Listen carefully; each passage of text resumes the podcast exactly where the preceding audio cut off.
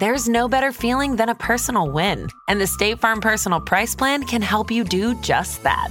Talk to a State Farm agent today to learn how you can bundle and save with the Personal Price Plan. Like a good neighbor, State Farm is there. Prices are based on rating plans that vary by state. Coverage options are selected by the customer. Availability, amount of discounts and savings, and eligibility vary by state.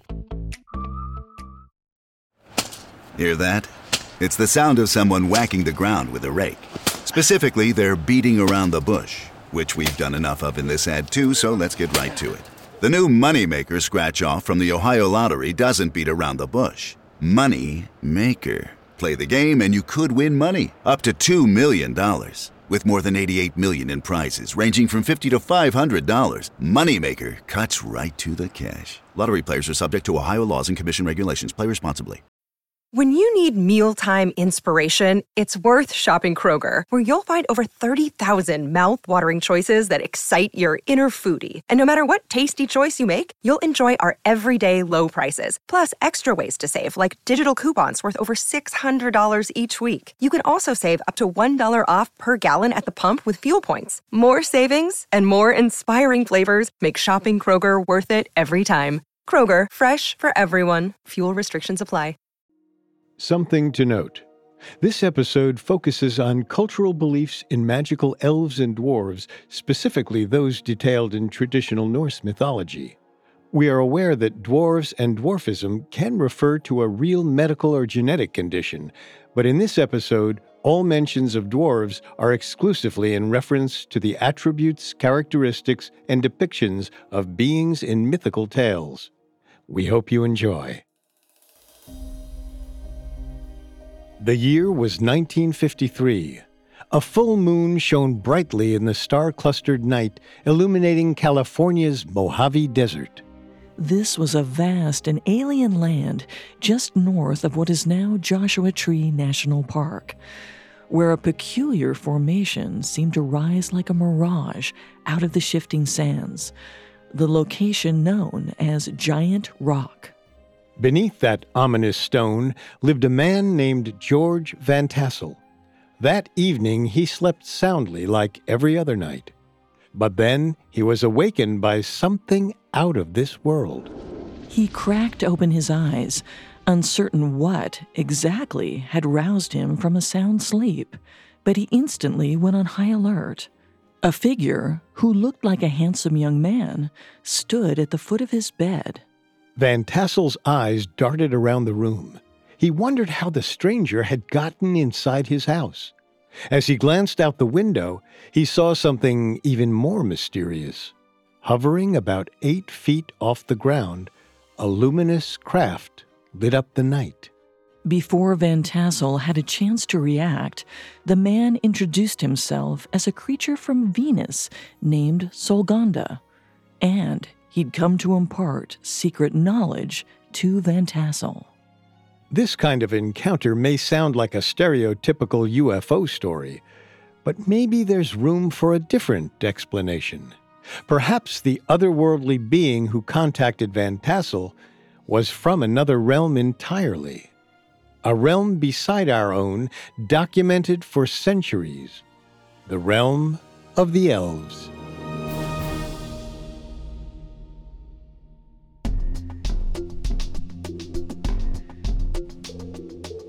Welcome to Unexplained Mysteries. I'm your host, Molly. And I'm Richard. In life, there's so much we don't know, but in this podcast, we don't take we don't know for an answer. Every week, we investigate the greatest mysteries of history and life on Earth. You can find episodes of Unexplained Mysteries and all other Parcast originals for free on Spotify or wherever you listen to podcasts. To stream Unexplained Mysteries for free on Spotify, just open the app and type Unexplained Mysteries in the search bar. At Parcast, we are grateful for you, our listeners. You allow us to do what we love. Let us know how we're doing. Reach out on Facebook and Instagram at Parcast and Twitter at Parcast Network. And if you enjoyed today's episode, the best way to help us is to leave a five star review wherever you're listening. It really does help. This is our second episode on elves and dwarves, the ancient magical humanoids spoken of in legends across cultures throughout history. While they are generally considered mythical, several odd sightings have led some to wonder if elves and dwarves might be real. Last week, we explored the origins of these magical humanoids in stories that stretch back thousands of years. We trace their evolution through the past as they shifted from godlike beings to mischievous sprites to Santa's little helpers and the Tooth Fairy. This week, we'll explore more recent stories of elves and dwarves, from fairy tales to science fiction movies. Then we'll ask if elves and dwarves might really exist, either as an ancient, close relative to humanity, or as a creature from another reality, or both. Elves and dwarves have appeared in mythologies across the world time and time again, but their cultural significance has shifted drastically since ancient times. These well known yet elusive creatures were once regarded as demigods. They garnered respect and, in some societies, even worship. In Egyptian and Germanic traditions, elves and dwarves had magic powers that set them apart from mere mortals. They were a staple of many mythologies. In ancient times, mythology was used in lieu of modern science to explain the world. It's possible for oral traditions to contain glimmers of truth, even if it only appears as a metaphor. Take the city of Troy, which was considered to be a fabled place. Troy was where Achilles, Hector, and other mythic heroes and demigods performed noble deeds and died epic deaths. But this legend was assumed to be just that a legend. Until 1870, when a German archaeologist named Heinrich Schliemann discovered the lost city of Troy. This story illuminates how myths can point to the truth. Even if the narrative is outlandish, it could contain a kernel of something real. And stories of elves and dwarves have showed up in countless cultures worldwide and even on continents isolated from one another. The Cherokee spoke of the Yunwi Tsunsdi, who were described as kind and helpful and barely as tall as a human's knee. Similarly, the indigenous people of Hawaii told stories of the Menehune, a prominent race of people barely three feet tall who built cities, fished, and farmed alongside the humans of the islands. The Shoshone and Paiute tribes told of the Nimerigar, small humanoids who were known to shoot people with poisoned arrows. They dwelled in the area known today as the San Pedro Mountains of Wyoming. One northern Iroquois story tells of a young girl who encountered an entire clan of tiny people. Many years ago, Morning Star lived with her father in a wigwam near the rushing rivers. Each morning they would catch fish for breakfast. Morning Star would run down to the river and retrieve the basket she'd put out the day before. But one day, Morning Star came upon a wondrous sight. A whole tribe of little people were gathered around her fishing basket, and they were setting her freshly caught fish free. Morning Star knew the tiny folk were the Jogao, the mysterious ones who protected the natural order of the forests. They were friends of the fish and other woodland creatures, but she couldn't help herself.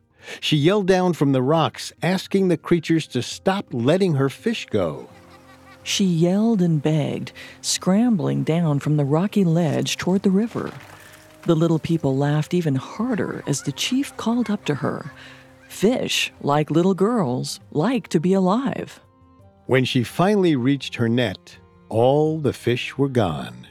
As the girl examined the torn basket, the little people disappeared, their laughter fading into the wind. While stories like these flourished in the Americas, Christianity reshaped traditions about elves and dwarves in Europe. By the 13th century, the mystical demigods of ancient mythology had been altered to suit new belief systems. As new religious understandings reshaped the Western world, the inexplicable was viewed as demonic.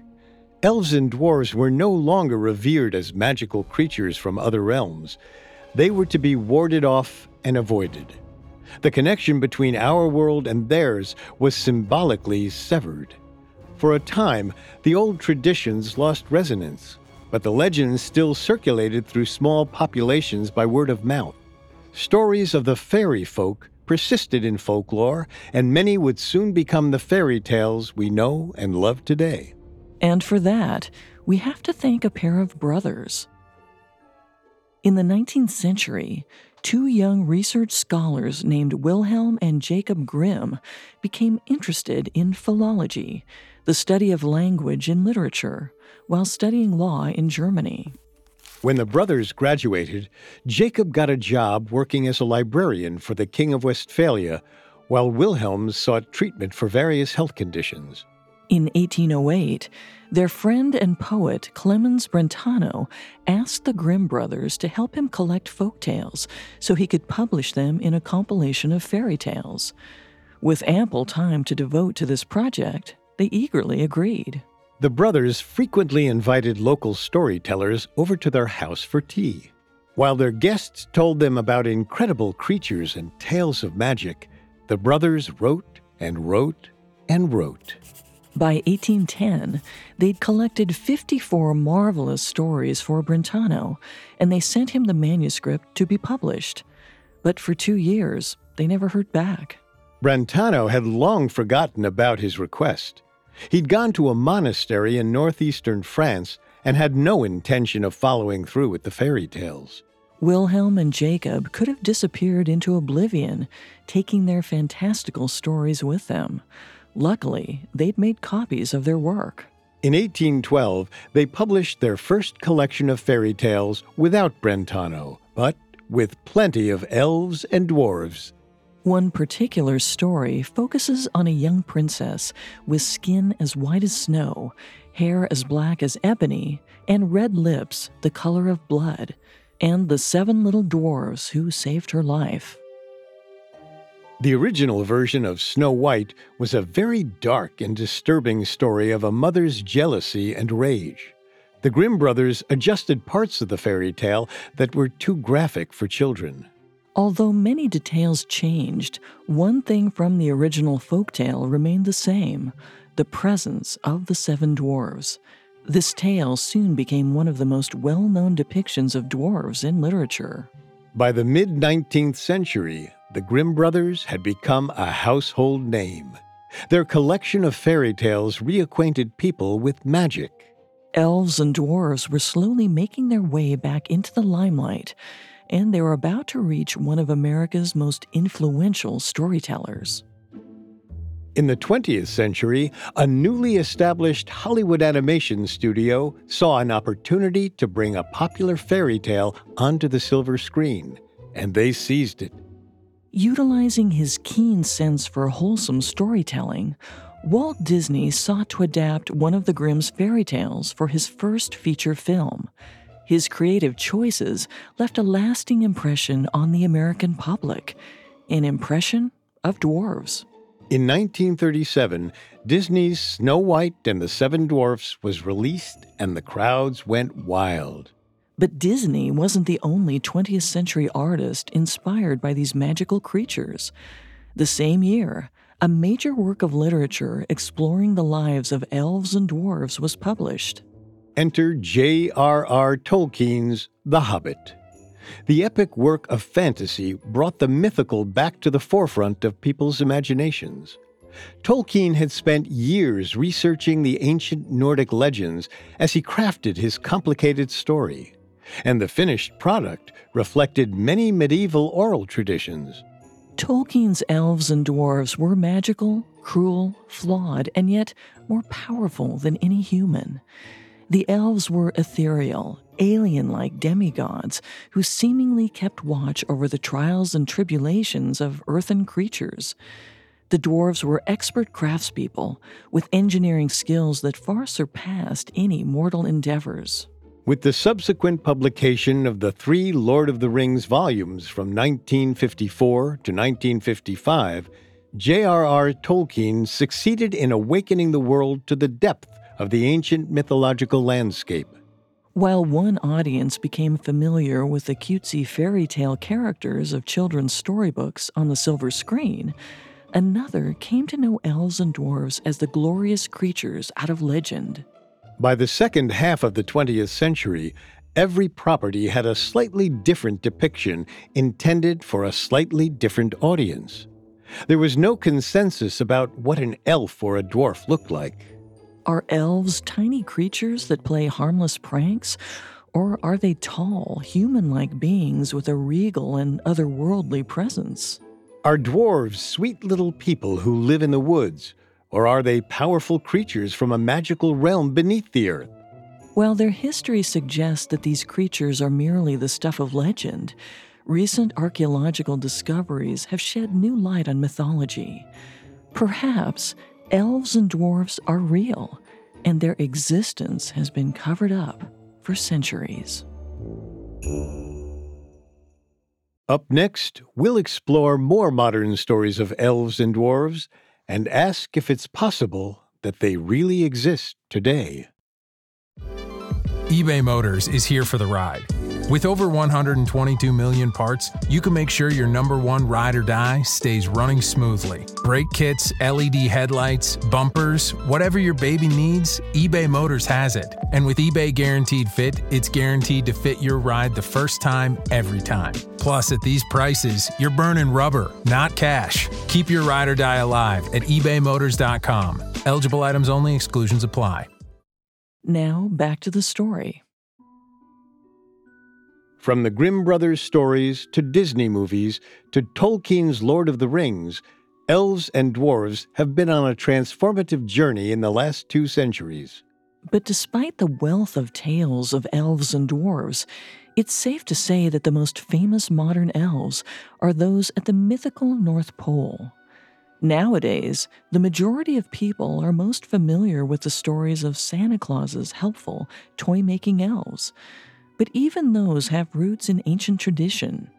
As we discussed last week, elves were integral to the rituals of the pre Christian Middle Ages. To honor the fair folk during the holidays, pagans left out food offerings. In exchange, elves guarded the home from evil evil was said to permeate the earth during Samhain, or the thinning of the veils. During the fall and winter months, people believed bad spirits had an easier time accessing the mortal realm. Good spirits, like the light elves, were said to ward off the wicked powers.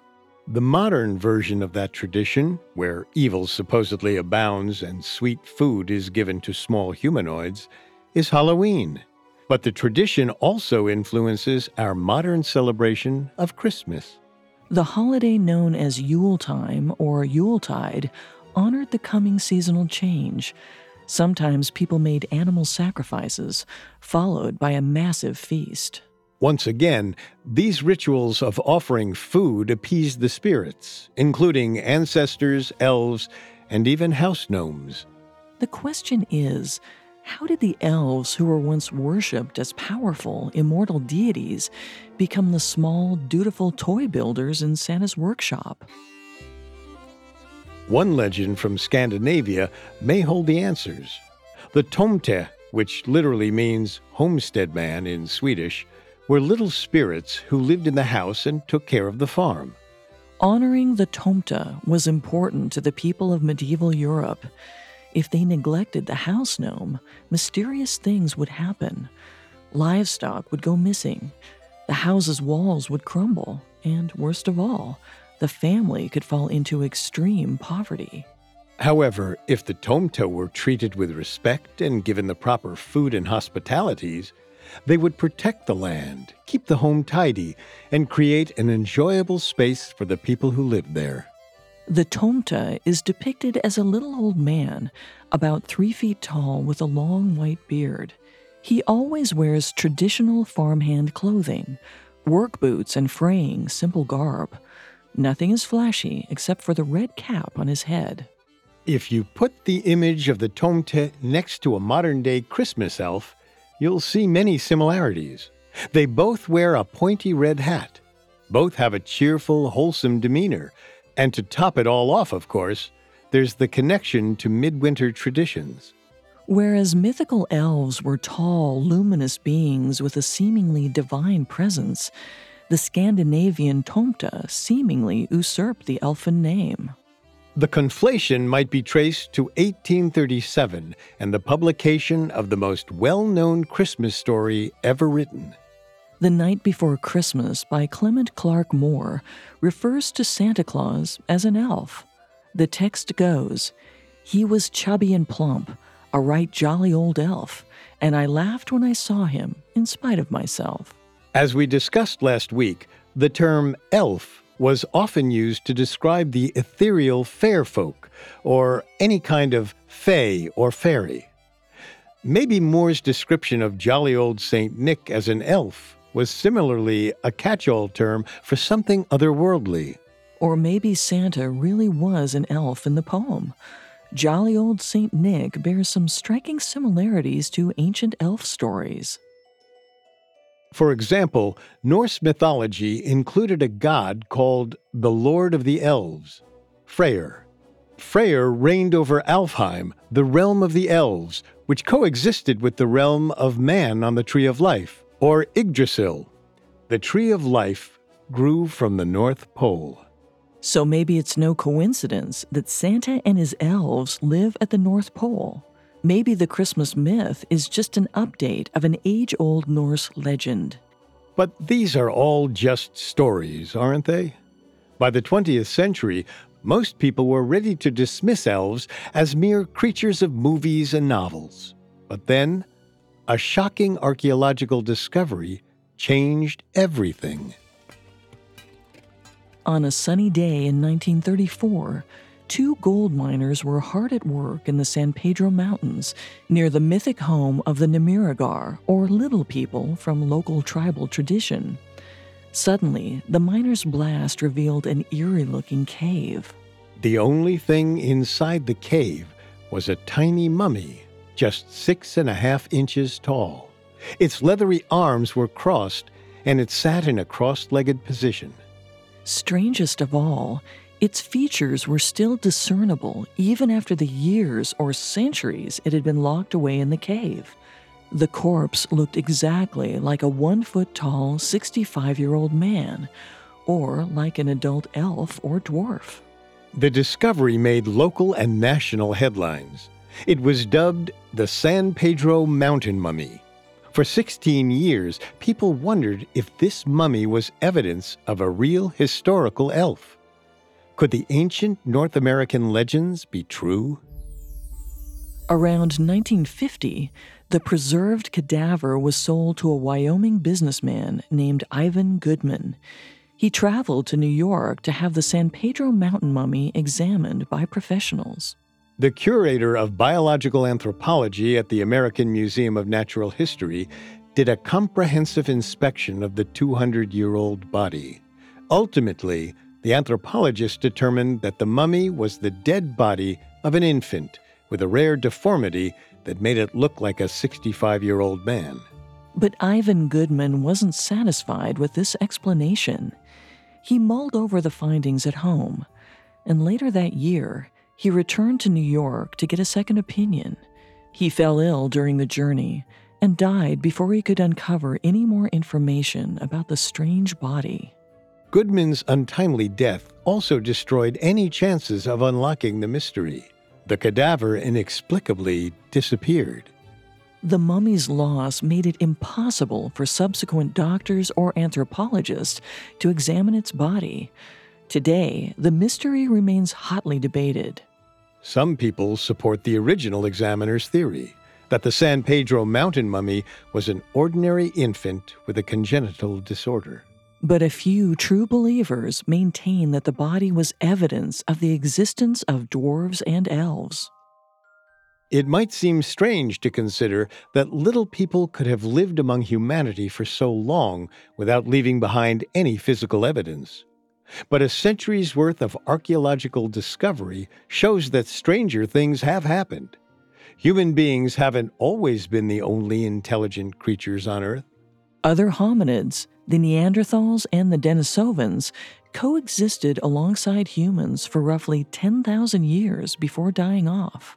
In fact, all three species are so similar, it's now widely accepted fact that humans, Neanderthals, and Denisovans all interbred. Most people with Eurasian backgrounds have up to 4% Neanderthal DNA.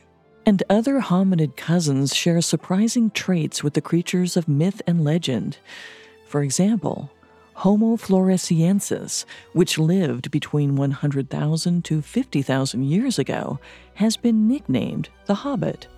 Like the creatures from Tolkien's fantasy series that shared its name, hobbits were short, hairy, and had big feet. If hobbits were real, or at least if a hominid species that bore a striking resemblance was, then is it really that unreasonable to suggest that something like an elf or a dwarf might have evolved at some point? Perhaps they went extinct, but oral traditions about their lives eventually became the fairy tales we know today. Or maybe these creatures are still flourishing in some hidden corner of the world. The biggest critique of this theory is the lack of any physical evidence of ancient elves or dwarves. But previously unknown branches on the hominid family tree are discovered with startling consistency. Fossils of extinct species of hominids like this are rare and hard to find, but new specimens are unearthed every year. Perhaps future discoveries will provide evidence to support the stories of elves and dwarves that most people now dismiss as legends. Meanwhile, the evidence keeps piling up.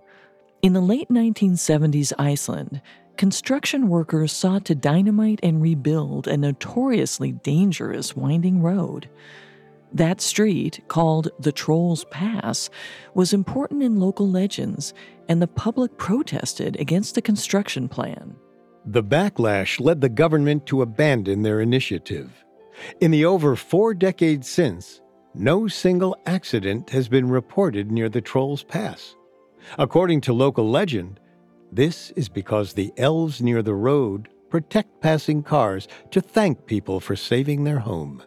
Icelandic tradition has many stories of mysterious happenings near areas associated in folklore with elves and dwarves. For many, the existence of these creatures isn't a matter of legend, it's a fact supported by evidence. As folklorist Valdimar Hafstein explained, if this was just one crazy lady talking about invisible friends, it's really easy to laugh about that. But to have people through hundreds of years talking about the same things, it's beyond one or two crazy ladies. It is part of the nation. Perhaps elves and dwarves really do exist as magical sprites who protect their human friends. Or maybe they're a distant hominid relative. But if these creatures really do walk among us, why don't we have some kind of definitive proof? Maybe it's because we've been misreading the evidence this whole time.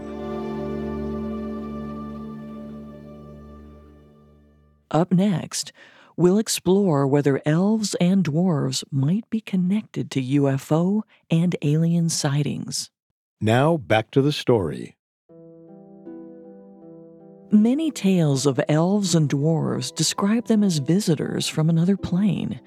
However, few stories explore what challenges might lie in traveling from one existence to the next. But some psychedelic thinkers in the 1960s argued that they discovered the key to the realm of the elves. Ideas about the supernatural flooded into the mainstream during the rise of the hippie movement, especially in California. Tens of thousands of young people embraced the ideals of peace, love, and drug experimentation. Lecturers like author and psychonaut Terence McKenna divulged secrets about an alleged mysterious realm. He suggested that it could only be accessed through the consumption of dimethyltryptamine, a psychedelic substance naturally occurring in plants and in the human body. As outlandish as McKenna's claims were, they caught on like wildfire. He published five successful books on the topic. Of course, McKenna's rise to fame and fortune may not have been entirely attributable to his ideas. He was also one of America's first cultivators and dealers of magic mushrooms. On several occasions, McKenna took DMT and said he was transported to another plane of existence. When he arrived in a colorful, multidimensional void, he was greeted by strange, inhuman entities. He described these so called machine elves as jeweled, self dribbling basketballs. He found it hard to explain them more clearly, as the machine elves were in a constant state of transformation. They moved at impossible speeds, zipping and shifting and phasing through matter. At times, they even passed through McKenna's body. The elves were benevolent and busy. They were tasked with literally holding the universe together, nudging matter into place, directing fields of energy and magnetism. In spite of all their responsibilities, they were warm and welcoming, happy to greet McKenna on his arrival. The machine elves were also immensely powerful and could speak whole cities into existence with only their words. This notion, as fantastical as it seems, sounds very similar to the Egyptian creation myth. In the primordial universe, Ptah, the elf god of ancient Egyptian lore, spoke the known worlds into existence by harnessing the power of his thoughts the ancients believed that language defined reality. Could certain psychotropic drugs rewire the human mind and allow our consciousness to break through this dimensional reality? Is this the key to experiencing the realm of the elves? Or is all this better suited to a science fiction movie? These hallucinations might explain some traditional stories of elves and dwarves, Excavations have unearthed pouches of DMT that are an estimated 1,000 years old. The drug is believed to be part of the shamanic traditions of multiple ancient cultures. Perhaps some traditional fairy stories are attributable to DMT influenced hallucinations. Or maybe there's a grain of truth to the fairy tale notion of a magic food that allows you to meet the Fae. Or for a different angle, there's no definitive answer to these questions because, in recent years, all elf sightings have been misidentified. Perhaps to solve the question of elves and dwarves, we have to look at another mysterious creature aliens. George Van Tassel was an aviator in the Mojave Desert in 1953. He was living off the grid in Giant Rock when he was allegedly visited by otherworldly beings. And a few years later, he suddenly made an audacious public claim that the creatures had given him the formula to build a time machine. He began his life's work constructing what is now known as the Integratron, a curious dome structure in Landers, California. George Van Tassel's ideas were not well received. In fact, most everyone dismissed his claims entirely. It was hard to take a man seriously when he insisted that he was repeatedly visited by beings from another world. Especially when the nature of their visits was unprovable. They didn't always physically appear in person, nor did they need to speak out loud. Van Tassel asserted they conveyed their messages telepathically with their minds. Van Tassel reported that his visitors were also physically youthful that they didn't look a day over 28, even though they were over 700 years old. In 1978, after decades of working on his time machine, Van Tassel was ready to open the Integratron to the public. The dome had been equipped with the most up to date technology available. Everything was going according to plan until George Van Tassel was found dead. The very day he was going to turn on his highly anticipated device, he suffered a sudden heart attack.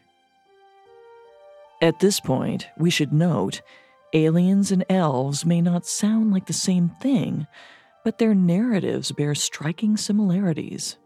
They're both wise, tall, beautiful creatures with powers beyond human understanding. They come from another world utterly unlike our own. Alien abductees and old fairy legends both speak of travelers who lose hours or days of their life in what feels like minutes, traveling beyond the Earth. Dwarves and aliens both have been said to provide others with incredible technology, whether it be Thor's hammer or the latest military stealth craft. Van Tassel's physical description of the visitors also draws a parallel to the elves in J.R.R. Tolkien's epic, The Hobbit. In the book, Galadriel, one of the royal elves, has a telepathic conversation with a wizard, Gandalf. Gandalf even goes on to comment on how Galadriel hasn't aged a day since they last met, much like Van Tassel's creatures who look perpetually youthful in spite of being centuries old. Stories of UFO sightings and extraterrestrial abductions didn't become mainstream until fairly recently, roughly the past century or so. But maybe aliens and elves are simply two different cultures' words for the same creatures. When experiencing similar phenomena, people in the Dark Ages who understood the world through the lens of magic and mysticism saw godlike magical fairy creatures. People like Van Tassel saw extraterrestrials. Van Tassel's story even bears some similarities to that of Ivan Goodman, who owned the San Pedro Mountain mummy. Both men suddenly passed away while pursuing the truth about elves and dwarves. To skeptics, it looked like Van Tassel was a victim of his own hubris. He genuinely believed that he could build a time machine and died with his work unfinished because the task was impossible.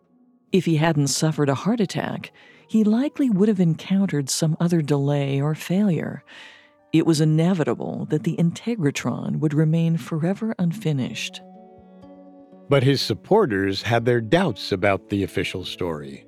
It was just too convenient that Van Tassel would die right before he was going to transform the world.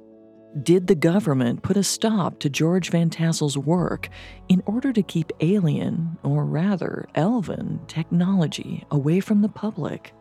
Or maybe Van Tassel's story is exactly what it seems one man's strange hallucinations. His claims about time machines only resonate with modern culture because he inadvertently tapped into powerful tropes about magical beings. For millennia, elves and dwarves have permeated our cultural narratives and legends. They've appeared on multiple continents as wise, ancient guides for humanity. If these stories aren't based on real creatures, then something must explain their resonance. The answer may lie in psychology. Most children are raised by loving, supportive parents or guardians. Our family members, teachers, and other adult authority figures take care of us, keep us safe, and teach us about the world. Then we reach adulthood, and we're on our own. We see other adults as our peers and recognize that our parents have the same flaws and foibles that we do. Those wise, omnipotent guardians are gone from our lives. That is, unless we look to the supernatural. Elves and dwarves have many of the same features that a child sees in a trusted caretaker. They're wise, mature, they know unimaginable secrets. They impart moral lessons and help us to grow as people. Perhaps these creatures are resonant because they fulfill a comforting trope. They restore the world to a sense of childlike order whether elves and dwarves make toys for Christmas morning or craft magical tools for the gods, our perceptions of these enigmatic beings change with every story that gets told and retold. And humans will forever seek the answers to questions about their existence. Stories of the realms of elves and dwarves will continue to circulate so long as the universe contains mysteries that are unexplained and humans desire helpers, teachers, and guides.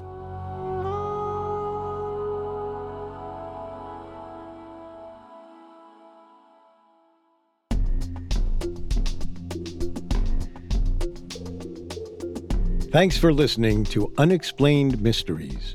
You can find all episodes of Unexplained Mysteries and all other Parcast originals for free on Spotify. Not only does Spotify already have all of your favorite music, but now Spotify is making it easy for you to enjoy all of your favorite Parcast originals, like Unexplained Mysteries, for free from your phone, desktop, or smart speaker. To stream Unexplained Mysteries on Spotify, just open the app and type Unexplained Mysteries in the search bar. And don't forget to follow us on Facebook and Instagram at Parcast and Twitter at Parcast Network. We'll see you next time. See you next Thursday. And remember, never take We Don't Know for an answer. Unexplained Mysteries was created by Max Cutler and is a Parcast Studios original. Executive producers include Max and Ron Cutler. Sound design by Michael Langsner, with production assistance by Ron Shapiro, Carly Madden, Travis Clark, and Paul Mahler. This episode of Unexplained Mysteries was written by Avery Rhoda, with writing assistance by Drew Cole and stars Molly Brandenburg and Richard Rossner.